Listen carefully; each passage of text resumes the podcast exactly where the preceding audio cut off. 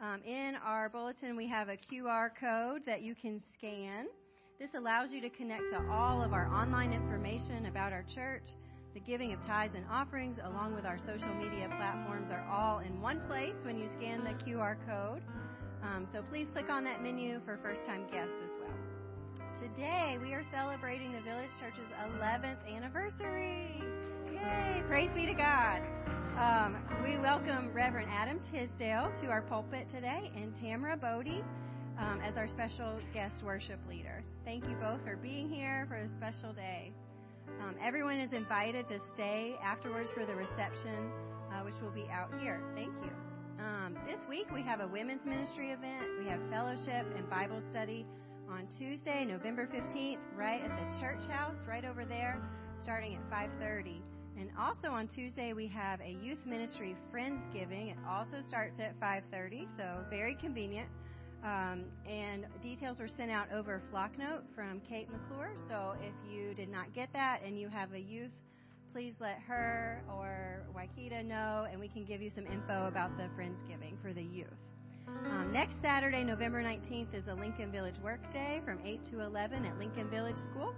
Um, please check your village happenings on Flocknote for more information. And lastly, um, next Sunday, November 20th, we will celebrate communion. So these are your morning announcements. Please govern yourselves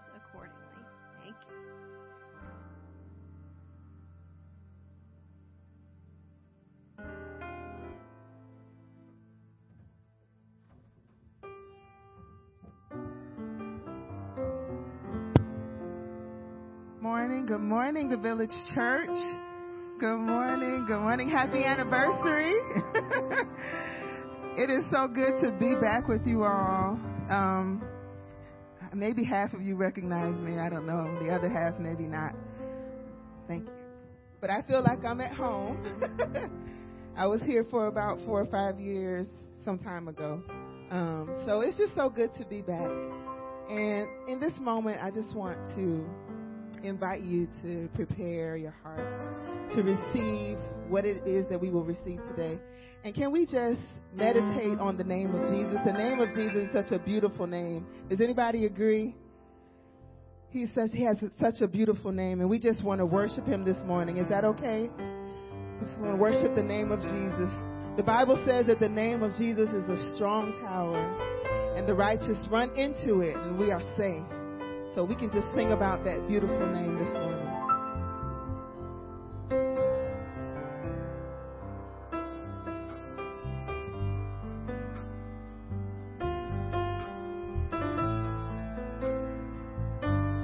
would you sing it with me?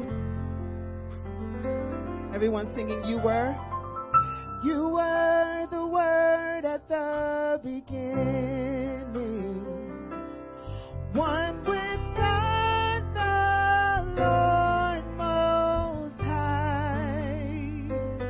Your hidden glory. Glory in creation. You can stand with me if you want. Now reveal.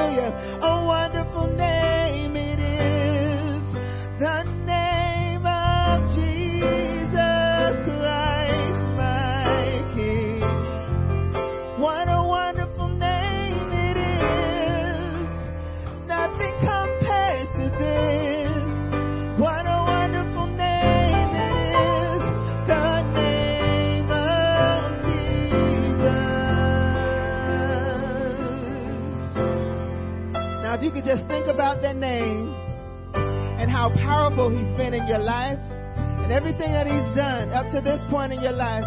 Will you begin to worship Him? Come on, let's sing this. Sing, death could not hold.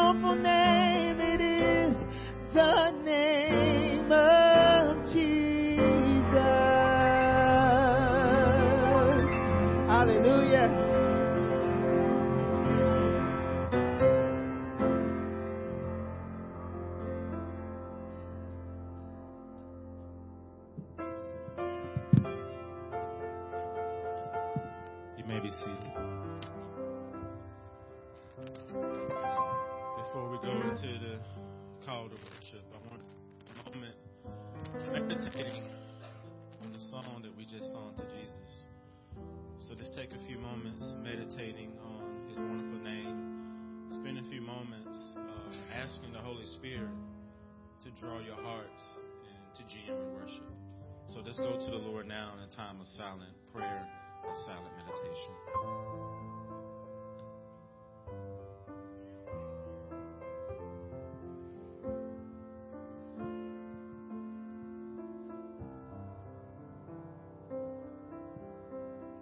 death could not hold you. The veil tore before you. Jesus, you silent the boast of sin and grave. The heavens are roaring the praise of your glory. For you are raised to life again. You have no rival. You have no equal. Now and forever, God, you reign. Yours is the kingdom. Yours is the glory. Yours is the name above all names. Amen. Happy 11th anniversary, TVC. It's a this is a, actually it's been 14 years since we started, but 11 years since we were a particular church. And I, I want us to, as you reflect this upcoming week, just thank Jesus for all his blessings to our church. Um, we're still here because of him. We're still ministering in this community because of him. It's not the good that we have done, it's because he's been good and faithful to us through the ups and downs, through our shortcomings, through our mistakes, through our failures, and through the church hurt that some of us have suffered, even in this place. And so, give praise to God for what He's doing and will continue to do in life of our church. I do want to thank my friend, Ms. Tam for coming, and my Pat friend, Reverend Tisdale, for coming to lead us today. So, beloved, will you please stand for the call to worship today? I will do the part that says leader, and will you respond with the part that's for the people? For the Lord is good, for his steadfast love endures forever.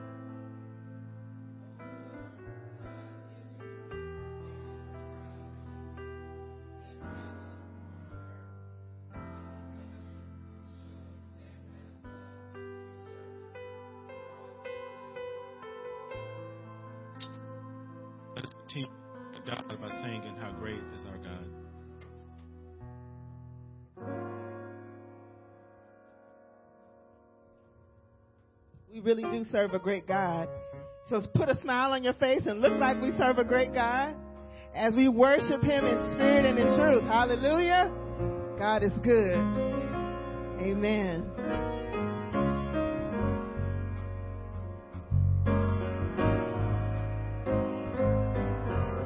Come on, everybody singing. You should know this one. The splendor of a king.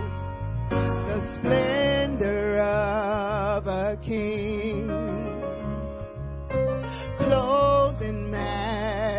Majesty. Let all the earth rejoice. All the earth rejoice.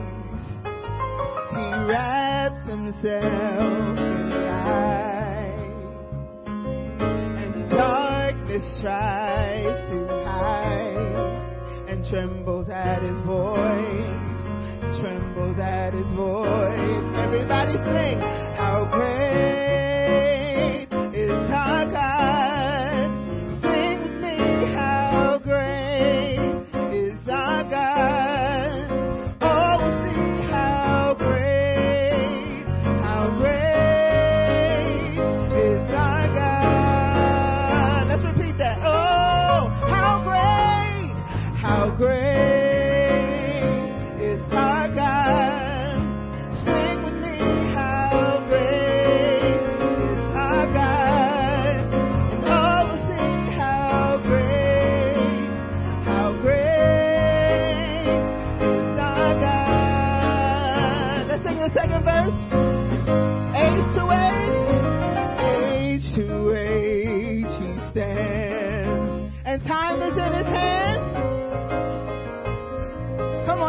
beginning and the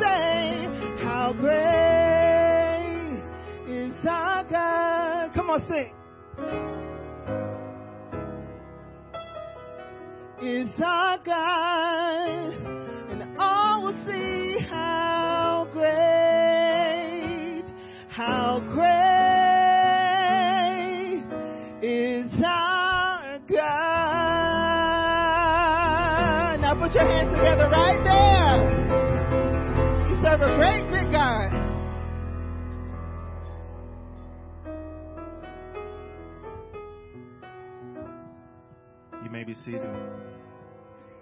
Our Trinitarian God is great, but do we believe it?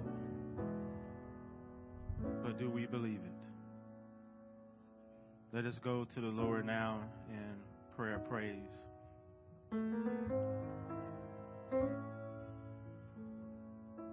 Trinity, our Father, you are good. Not some of the time, but all the time. Your steadfast love endures forever and ever. Your love is greater than the worst sin we're ever going to commit in this life. It's still greater. You are a merciful God. You are a kind God. You're also a God of justice. You're also a just God. You're also holy.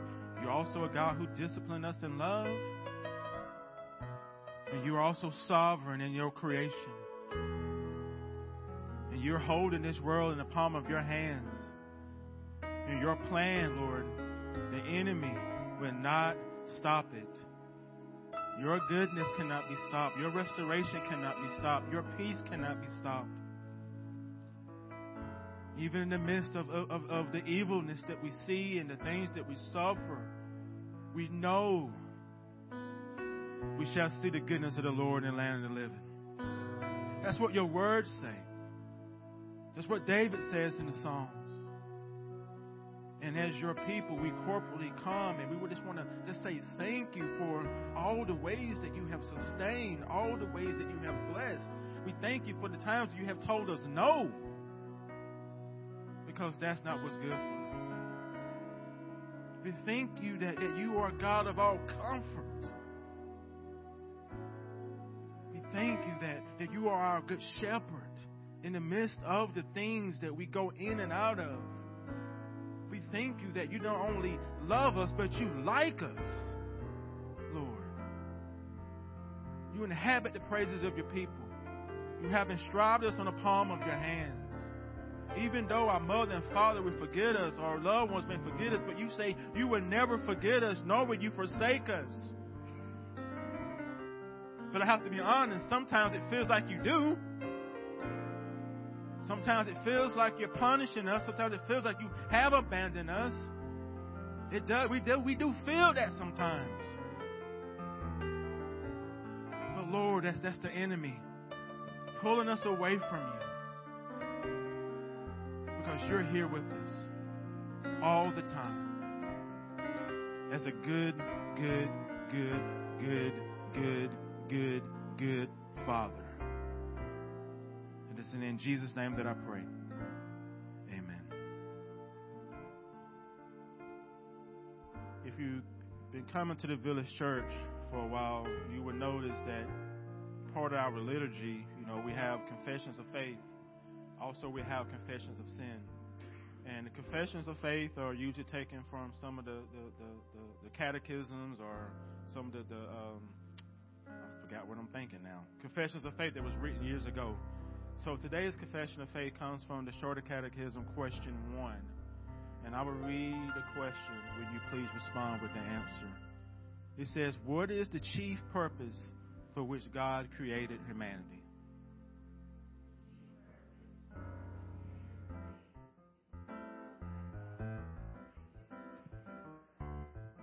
But do you believe it? You confessed it, but do you believe it? That God made you, male and female, adult and kid, to, in, to glorify Him and to enjoy Him forever. But you got to believe that. Not just here, but in your heart. Now we're going to transition to uh, confession of sin. Again, if you've been coming, we do this a lot through our order of worship. And I believe confession and repentance are a means of grace for us. And for me, repentance is this is when I get the sin monkey off my back. Like I know I'm forgiven, but when when when I repent, it's me getting that monkey off my back. And the monkey is shame, is guilt, is condemnation. All come from the enemy, not from the Spirit. And so when you are confessing and when you are repenting, it's not just of the sin, it's giving you freedom from that shame and the guilt and the condemnation that you feel. Because some of us, when we sin, we wallow for a while in guilt and self pity instead of embracing the grace that God has already given us. Because Jesus doesn't need you to get on the cross with him. It ain't enough room for you and him. His death is enough. And so our uh, call to confession comes from Hebrews 12. It says, See to it that no one fails to obtain the grace of God, that no root of bitterness springs up and cause trouble, and by it many become defiled. So let us go to the Lord now and spend a few moments in silent confession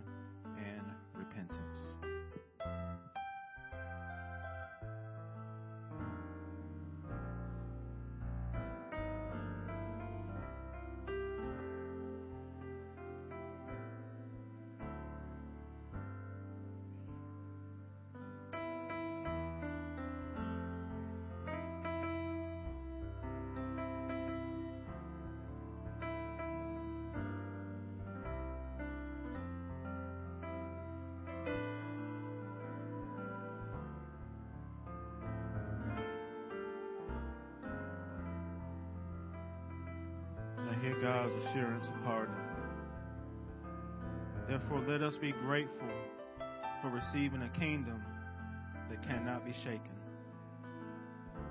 Let me read that again. Therefore, let us be grateful for receiving a kingdom that cannot be shaken. And thus let us offer to God acceptable worship with reverence and awe, for our God is a consuming fire. Amen, saints. Now, if you are able, please stand for the reading of God's word from 2 Corinthians 5, verses 11 through 21. Therefore, knowing the fear of the Lord, we persuade others. But what we are known, but what we are is known to God, and I hope it is also known to your conscience. We are not commending ourselves to you again, but giving you cause to boast about us, so that you may be able to answer those who boast about outward appearance and not about what is in the heart. For if we are beside ourselves, it is for God. If we are if we are in our right mind, it is for you. For the love of Christ controls us. Because we have concluded this that one has died for all, therefore all have died. And he died for all, that those who might live might no longer live for themselves, but for him who for their sake died and was raised. Amen. From now on, therefore, we regard no one according to the flesh. Even though we once regarded Christ according to the flesh, we regard him thus no longer. Therefore, if anyone is in Christ, he is a new creation. The old has passed away, and behold, the new has come. All of this is from God, who through Christ reconciled to himself and gave us the ministry of reconciliation. That is, in Christ, God was reconciling the world to himself, not counting their trespasses against him, and trusting to us the message of reconciliation. Therefore, we are ambassadors for Christ, God making his appeal through us. We implore you on the behalf of Christ, be reconciled to God. And for our sake, he made him who knew no sin to be sin so that we might become the righteousness of God. This is the word of God. You may be seated.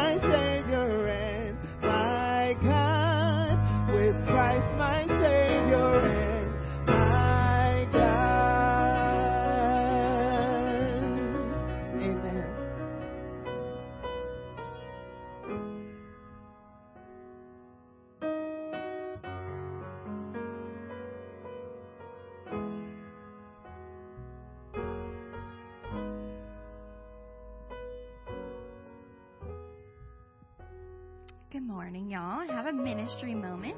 Um, so I'm one of the women's ministry leaders here at the Village Church, and um, women's ministry has some things coming up. Um, so we have a donation drive coming up for First Stop. Um, just as we get to experience this love of God that we're singing about, we get to participate in um, being that love to the people in our community, to the people in our city, the people around us. Uh, it's not just a love for us to keep, but it's a love for us to spread and spread. Um, so, First Stop is a really great organization here in Huntsville that is the first stop for people that are experiencing homelessness. Um, so, they um, encounter people in the midst of where they are. Um, oh, they have a whole thing. Here we go. First Stop encounters the homeless where they are, connects them to critical services and support, and empowers them toward independent, sustainable living. Um, so it's really like a transition organization to help them um, into independent, sustainable living. And so they provide all sorts of resources for people experiencing homelessness, you know, um, helping them get addresses and jobs and things like that. But they also provide materials. And so they need things like coats and gloves. They need things like styrofoam containers and cups. Um, they need men and women's underwear. That's been on their list for quite a while. So, um, so there uh, is a box in the lobby, and um, there is cards out there on the desk with the list of things that are needed. It'll also be going out in Village Happenings. You can also just look on their website, uh, firststop.org slash urgent needs. They update the list every single week with what their urgent needs are. Um, and so that's always changing. We'll be collecting donations until December 4th, and I really want to encourage you, like, um, use this as an opportunity to do this with someone else and get to know somebody. So if there's another person in the church that you don't know very well, that's new, or maybe they've been here forever, you just have not met them, be like, hey, let's go shopping together and let's get the stuff and bring it, and then you can get to know someone and you can care for them. Wow, you're caring for other people. It's great. It's really a win-win all around. Um, so we'll be collecting donations until December 4th. There's a box in the back where you can put everything in. Um, and yeah, that's coming up. Um, one other thing is our women's Bible study is coming up this Tuesday. Um, as Susan said, it's in the church house. We have a Bible study every single month. Um, and this is this month, and it's a really, really fun time. You don't need to have anything prepared beforehand. There's no homework afterwards. You just show up. We study scripture together. Um, there's not like another book or another video. It's literally just a passage printed out for you get colored pencils, we study it, we ask great questions, and we eat good food. It's a really fun time, and you should come. And that is all. Thank you. Oh, I'm supposed to do the prayer of supplication. Okay, now we're going to pray. Lord, you are so good, and your love is beyond anything we can imagine. God, your love is so faithful and it just goes and goes and goes and goes. And Lord, I pray that you would make us a church that knows your love and make us a church that spreads your love, Lord. That just as you've done over the last 11 years, Lord, that you would continue to teach us and to use us to be um, a church that is bringing your kingdom to this community. Lord, that the neighborhood around us would be transformed because of you and because you have put your people here, God. I pray that there would be freedom from um, physical illness. Lord, I pray that there be freedom from poverty. I pray that there be freedom from addiction, that there be freedom from abuse um, and any insecurity, Lord. That you would bring your kingdom to this neighborhood and that you would bring your kingdom here, God, and that we could be a part of what you're doing. We pray um, for the homeless population in Huntsville, God. We pray that you um, would use First Stop and use us with First Stop um, to bring real change, Lord, to bring love, um, that people would know that you have made them, that you have made them well, that you would give dignity, Lord, that you would give warmth in this cold winter, God, that you would bring real relationships that are healthy and deep, God, um, that aren't taking advantage um, or unhealthy. God, I pray for all those here in our body that need you, um, whatever those needs may be, Lord, you know the situations that we're in, and you have never left us one moment. God, so I pray for comfort. I pray for healing. I pray for restoration in any way that we need here in our body, um, that you would make us whole and send us out so we can participate with what you're doing um, to bring wholeness to all those around us. Amen.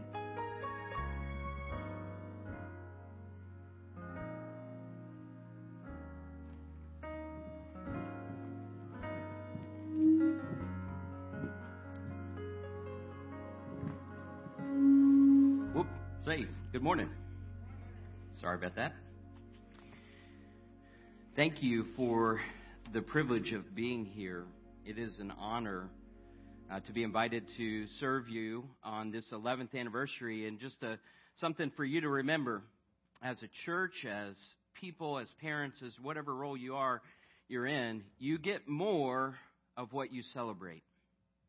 And so we want to celebrate God's grace and His goodness to this church. I have a high regard for the Village Church. I've probably prayed for the Village Church more than any other church other than my own, North Hills.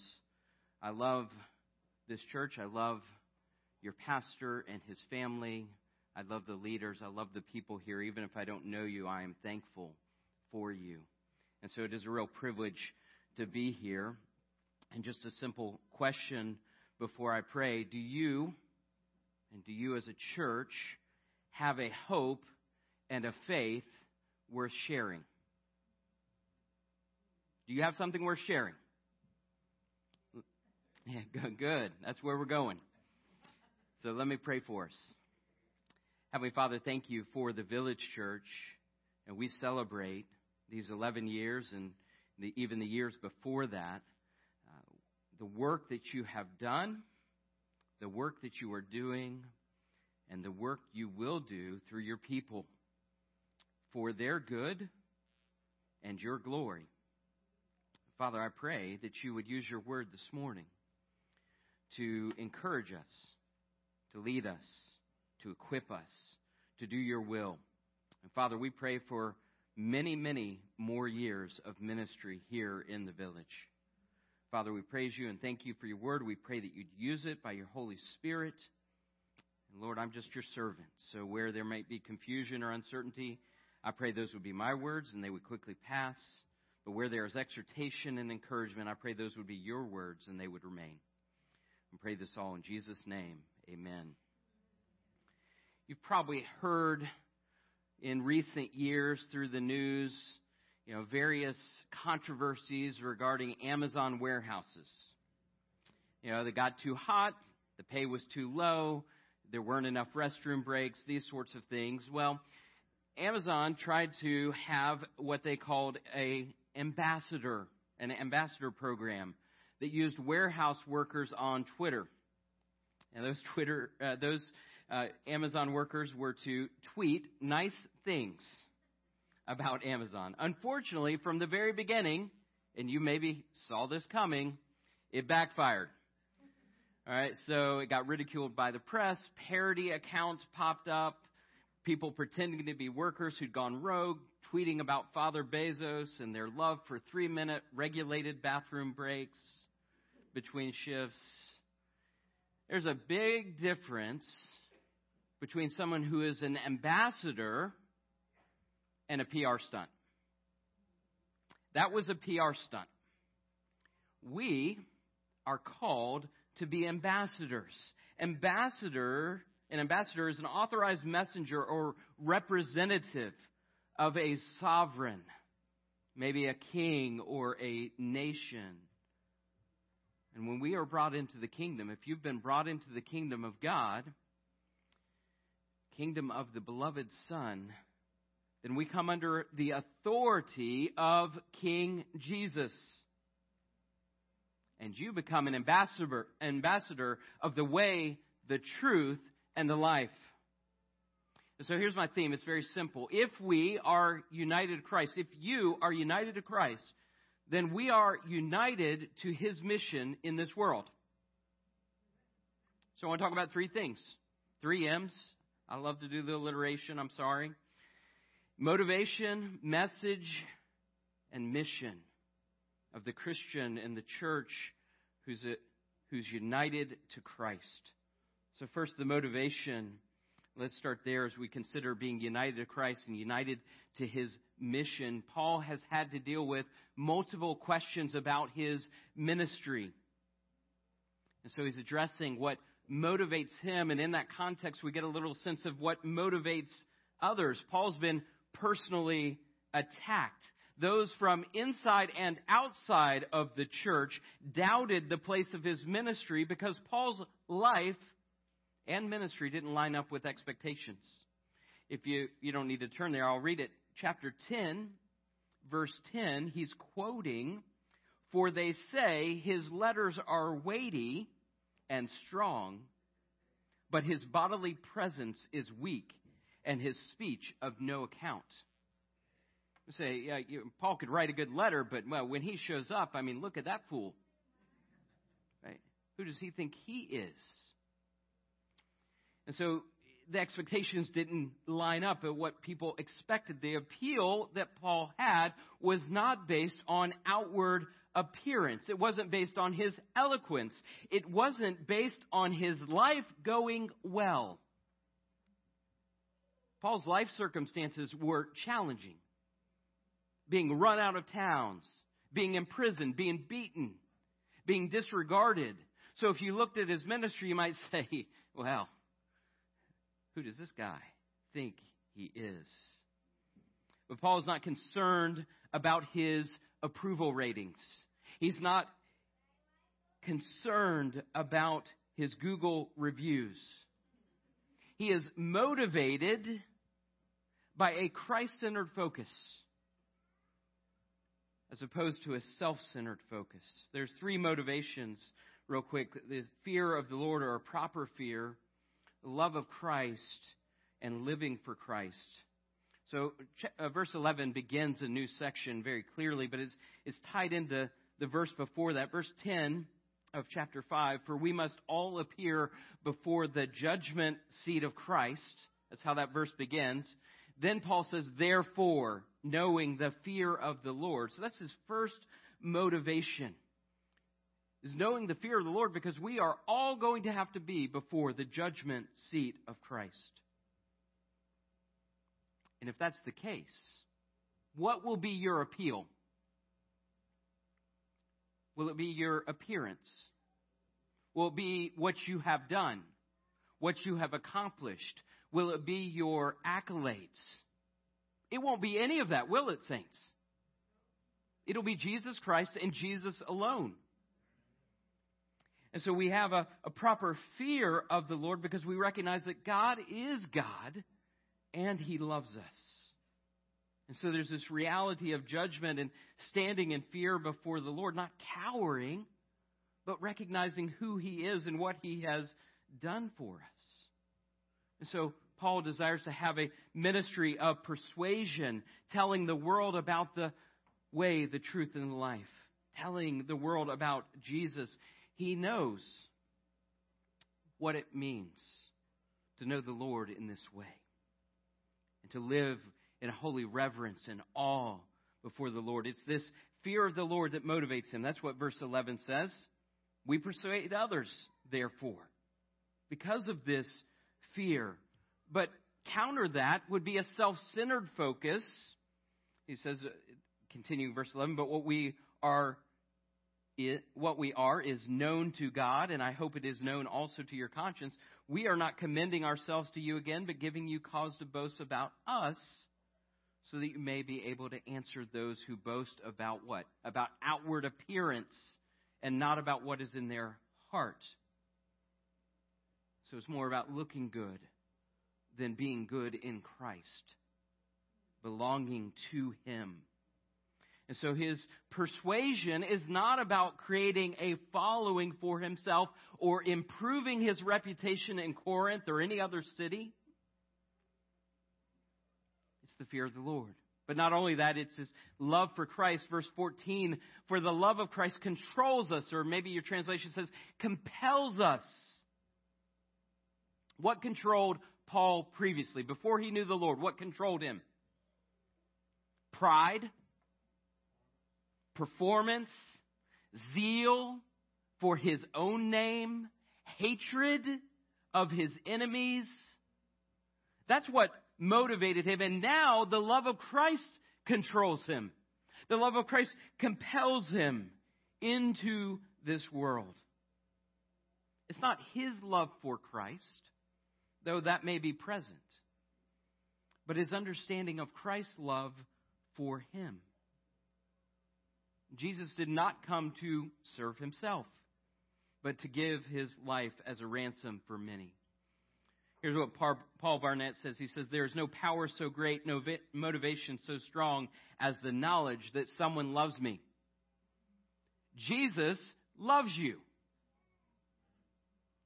And that becomes a motivation for you to go out into this world united with Him in mission, united by faith to His love. So then the last motivation is to live for Christ. Before Christ, we live for ourselves. We may not recognize it as such. It doesn't mean you can't do good things in the world and serve in good ways. Sometimes our non Christian brothers and sisters neighbors, they outpace us in doing good. But the Christian is now living for Christ. Doesn't mean we'll do it perfectly, but look at verse 15. As verse 14 goes on, speaking of Christ's death, and he died for all, all those that belong to him, that those who live might no longer live for themselves, but for him who for their sake died and was raised. So, who are you living for? Who is this church living for? What kind of wrong motivations exist within Christ Church? I won't go into detail, I'll just mention these. Being self centered, self focused, or church focused, self promotion, self protective. Churches who are more about what they are against than what they are for or who they are for churches that are busy guarding the gates that they fail to see the needs of the world around them. Any of you like to browse Zillow? I do. I like to see houses that are out there, see what's going on in my neighborhood, that sort of stuff. I'm nosy like that, right? But every now and then I'll be on Zillow and I'll come across a church that has been converted into a house or some sort of community center. And I, I don't know how to feel about that. I have mixed feelings because first there's this sadness that that church is no longer a church. But then again, if they're no longer a church, maybe they don't need to be there. Maybe they forgot their mission of being united to Christ and with his mission. And so I have mixed feelings about that, but I see that. But maybe it's a church that used Jesus for their own means rather than allowing Jesus to use them for his means. So, what's our motivation for ministry? What motivates you to exist as a church? What motivates you to move out into the world for the sake of the gospel? Having a proper fear of God and, a, and knowing the love of Christ for you and living for Him is a good place to start. And if you're motivated in that way, then you move out into the world with a, a message. Now, the world is full of com- competing messages, isn't it? Telling you what to think, telling you how to spend your time, what to buy, what causes to get behind. Some may be good, some, some less so. I have not counted this up, so just take this for what I've seen on the internet. Estimated that you see six to 10,000 ads every day. Think about it.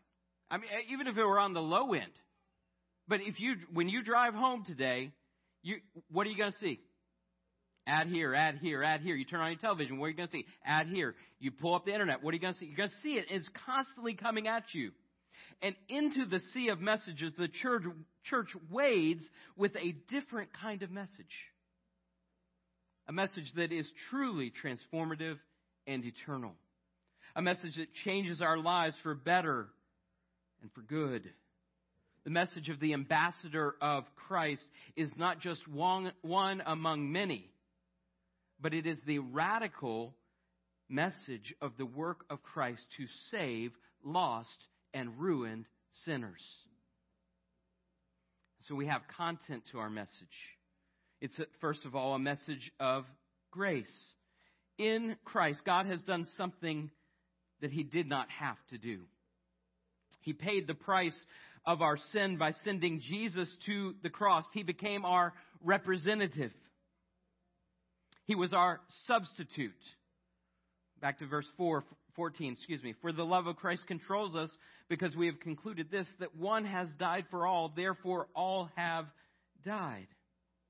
And we put that in the context. We know that Paul's not speaking of a universalism, but he's speaking of those that are called to Christ. Christ has died for every one of those. And it is a message of grace because you don't come before Jesus with your goodness. You don't come before him with your resume or your LinkedIn profile. He came as our substitute, and we receive that work by faith. Not only is it a message of grace, it's a message of reconciliation. Paul, towards the end of this passage, verse 19, says, We are entrusted with the message of reconciliation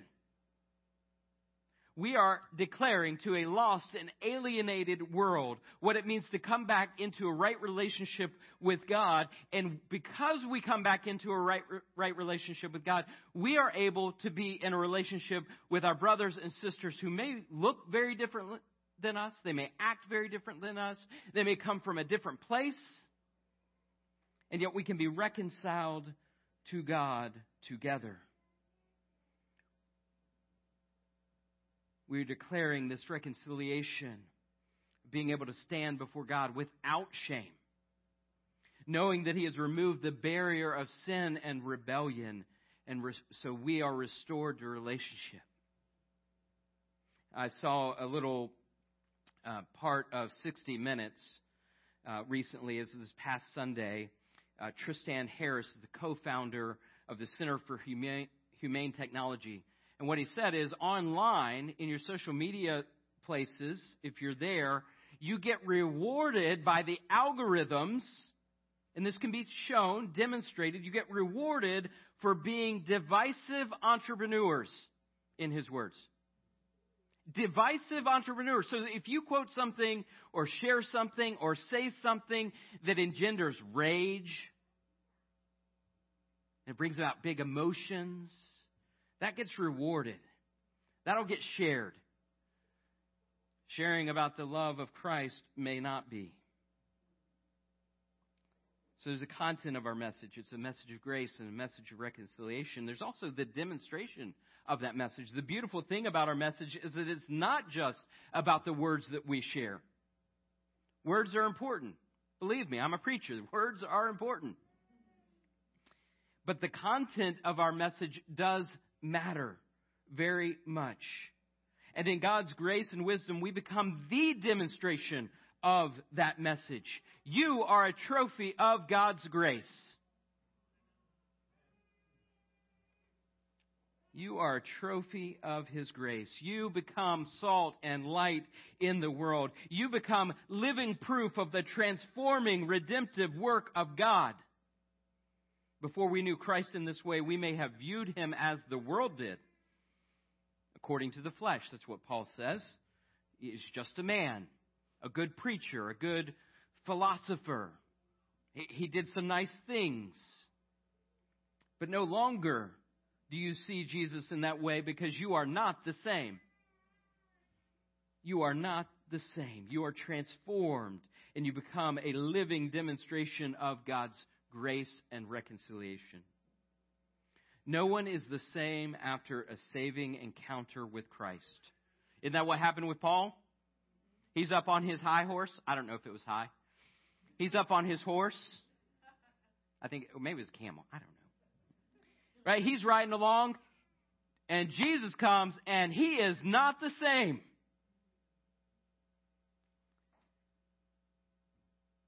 From now on, therefore, we regard no one according to flesh, even though we once regarded Christ according to the flesh, we regard him thus no longer. Therefore, if anyone is in Christ, what? He is a new creation. She is a new creation. The old has passed away. Behold, the new has come. Do you believe that? The new has come. Right now, you are living in eternal grace. I know when we look out in the world, we say it doesn't feel like it. I get that. And it doesn't always feel like that because more is coming. But you're living in that now. And you become this demonstration because you are a new creature, creature. And it would be a shame if we were to move out into our community, if you were to move out into this community and into our world, but we didn't have anything of substance to share. It'd be a shame if we didn't have a message that God could change and transform the world we live in. It would be a shame if our message was about how cool we are rather than how great God is. But guess what? We have something, don't we? And I want to tell you this, brothers and sisters, this is not for Alex. All right, Alex does this, right? This isn't even necessarily for your leaders. Invite the people you know to this church. Invite your neighbors. I know it can get weird and awkward, and you get tired of being rejected. You don't have to be a, a pest. But invite your neighbors because here's, we, we had our catechism question one earlier. Here's from the same catechism question 89. How is the word made effectual to, to, to salvation? Excuse me.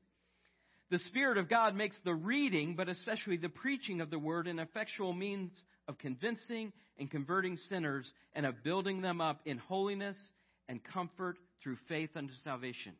Here's what I'm saying.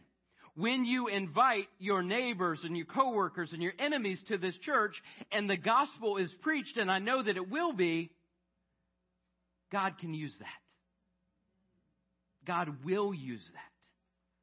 So you think, I'm not good at evangelism. Okay. Are you, can you tell someone about your church? I think you can. So there's the motivation and the message, and finally the mission. And I, I tell my congregation this a lot. We are not just saved from something, but for something. So, verse 18. All this is from God, who through Christ reconciled us to himself and gave us the message of reconciliation. And then verse 21, one of my favorite verses in Scripture. It's the heart of the gospel. If you want to take someone to the gospel in one verse, take them to 2 Corinthians 5, verse 21. For God made him who had no sin, that's Jesus, to be sin, so that in him, that's united by faith, you might become the righteousness of God. That's the gospel in one verse. Jesus came to save you from your sin and to give you his righteousness. And because of that, then you're united to his mission. You're saved from your sin and your alienation from God. In your sin, your relationship is broken. It's broken with God. But he removes the barriers and he restores us into full communion with him through Christ. You're saved from that. But you're also saved for something. Because God has saved us from our sin and alienation and judgment, we're now called to live for Him. And He becomes the cause of our ministry in the world. And He gives us a ministry of reconciliation, as we've said. This is a new mission for believers, a mission to serve the Lord in His purposes, to use our words and our deeds to proclaim the work of God. And the origin of this is where? From where? It's from God. God gave us the ministry of reconciliation. Our mission is a ministry. You see this? Your mission is a ministry. You're entrusted with the message of God's reconciling work in this world. Kent Hughes says this divine act of depositing implies two things. Firstly, that those who minister have themselves been made recipients of the grace of reconciliation. And secondly, that they are under obligation to proclaim that grace to the world. And so you are ambassadors. I don't know if you think like that or you, you feel that, but you are an ambassador of Jesus Christ if you are united to Him in faith. And so you've, you've been given a new calling. We're called to serve as representatives of God in this world. We don't speak for ourselves, but we proclaim the message that God has given to us. Any authority that we have is derived from the one we represent. And as ambassadors, we serve as both messengers and representatives of our God in this world. And so, what does He do? He uses us to make an appeal and implore others to know God through Christ. Paul even says that in verse 20. Therefore, we are ambassadors for Christ. God is making his appeal through us. We implore you on behalf of Christ.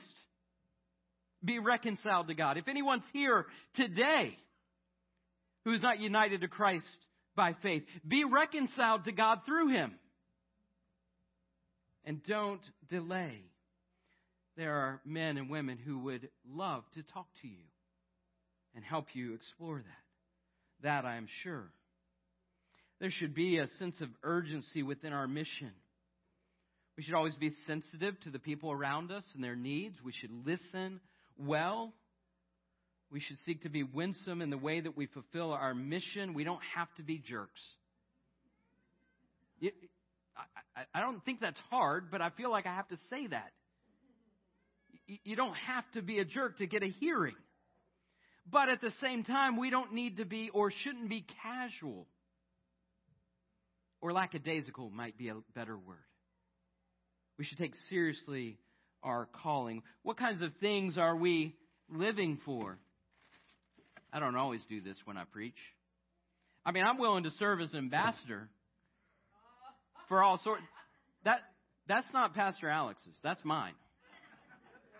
All right? I, no, no, no, sir.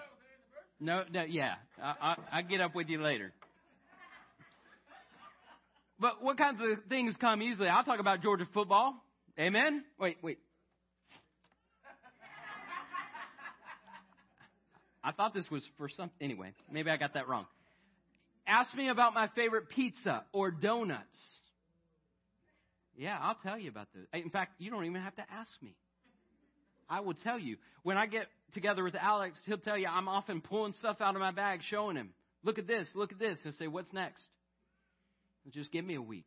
Right? I don't have trouble being an ambassador for things I enjoy. I don't have trouble being an ambassador for things that I like. I don't have trouble being an ambassador for things that make my life better.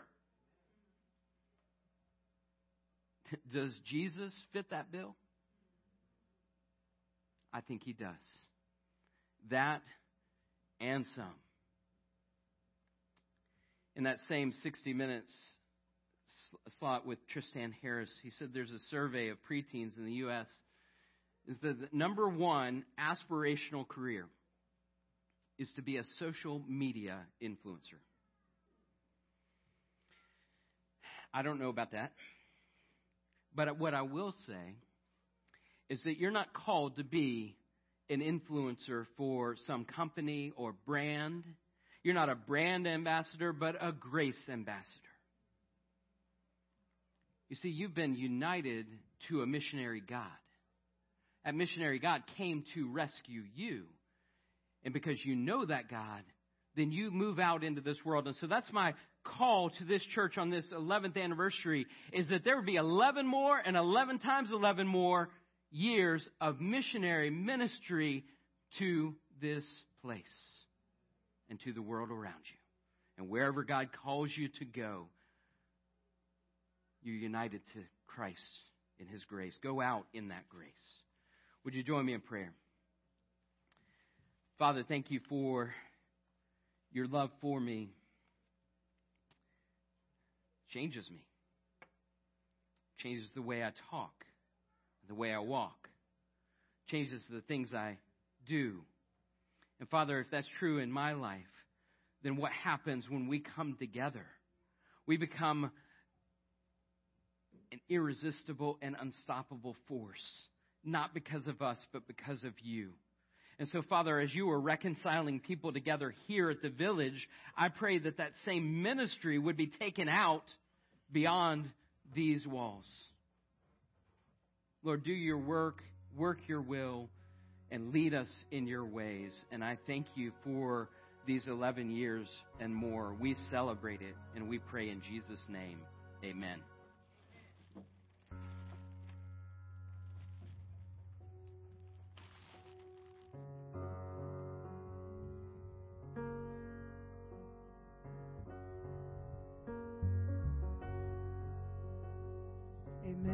all stand as we sing this last song of encouragement as we go out throughout this week that we will remember that whatever God says about us is true.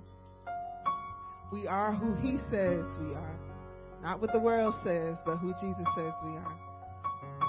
Trust and believe that. Would you sing with me? Who am I that the highest King would welcome? was lost, but he brought me in. Oh, his love.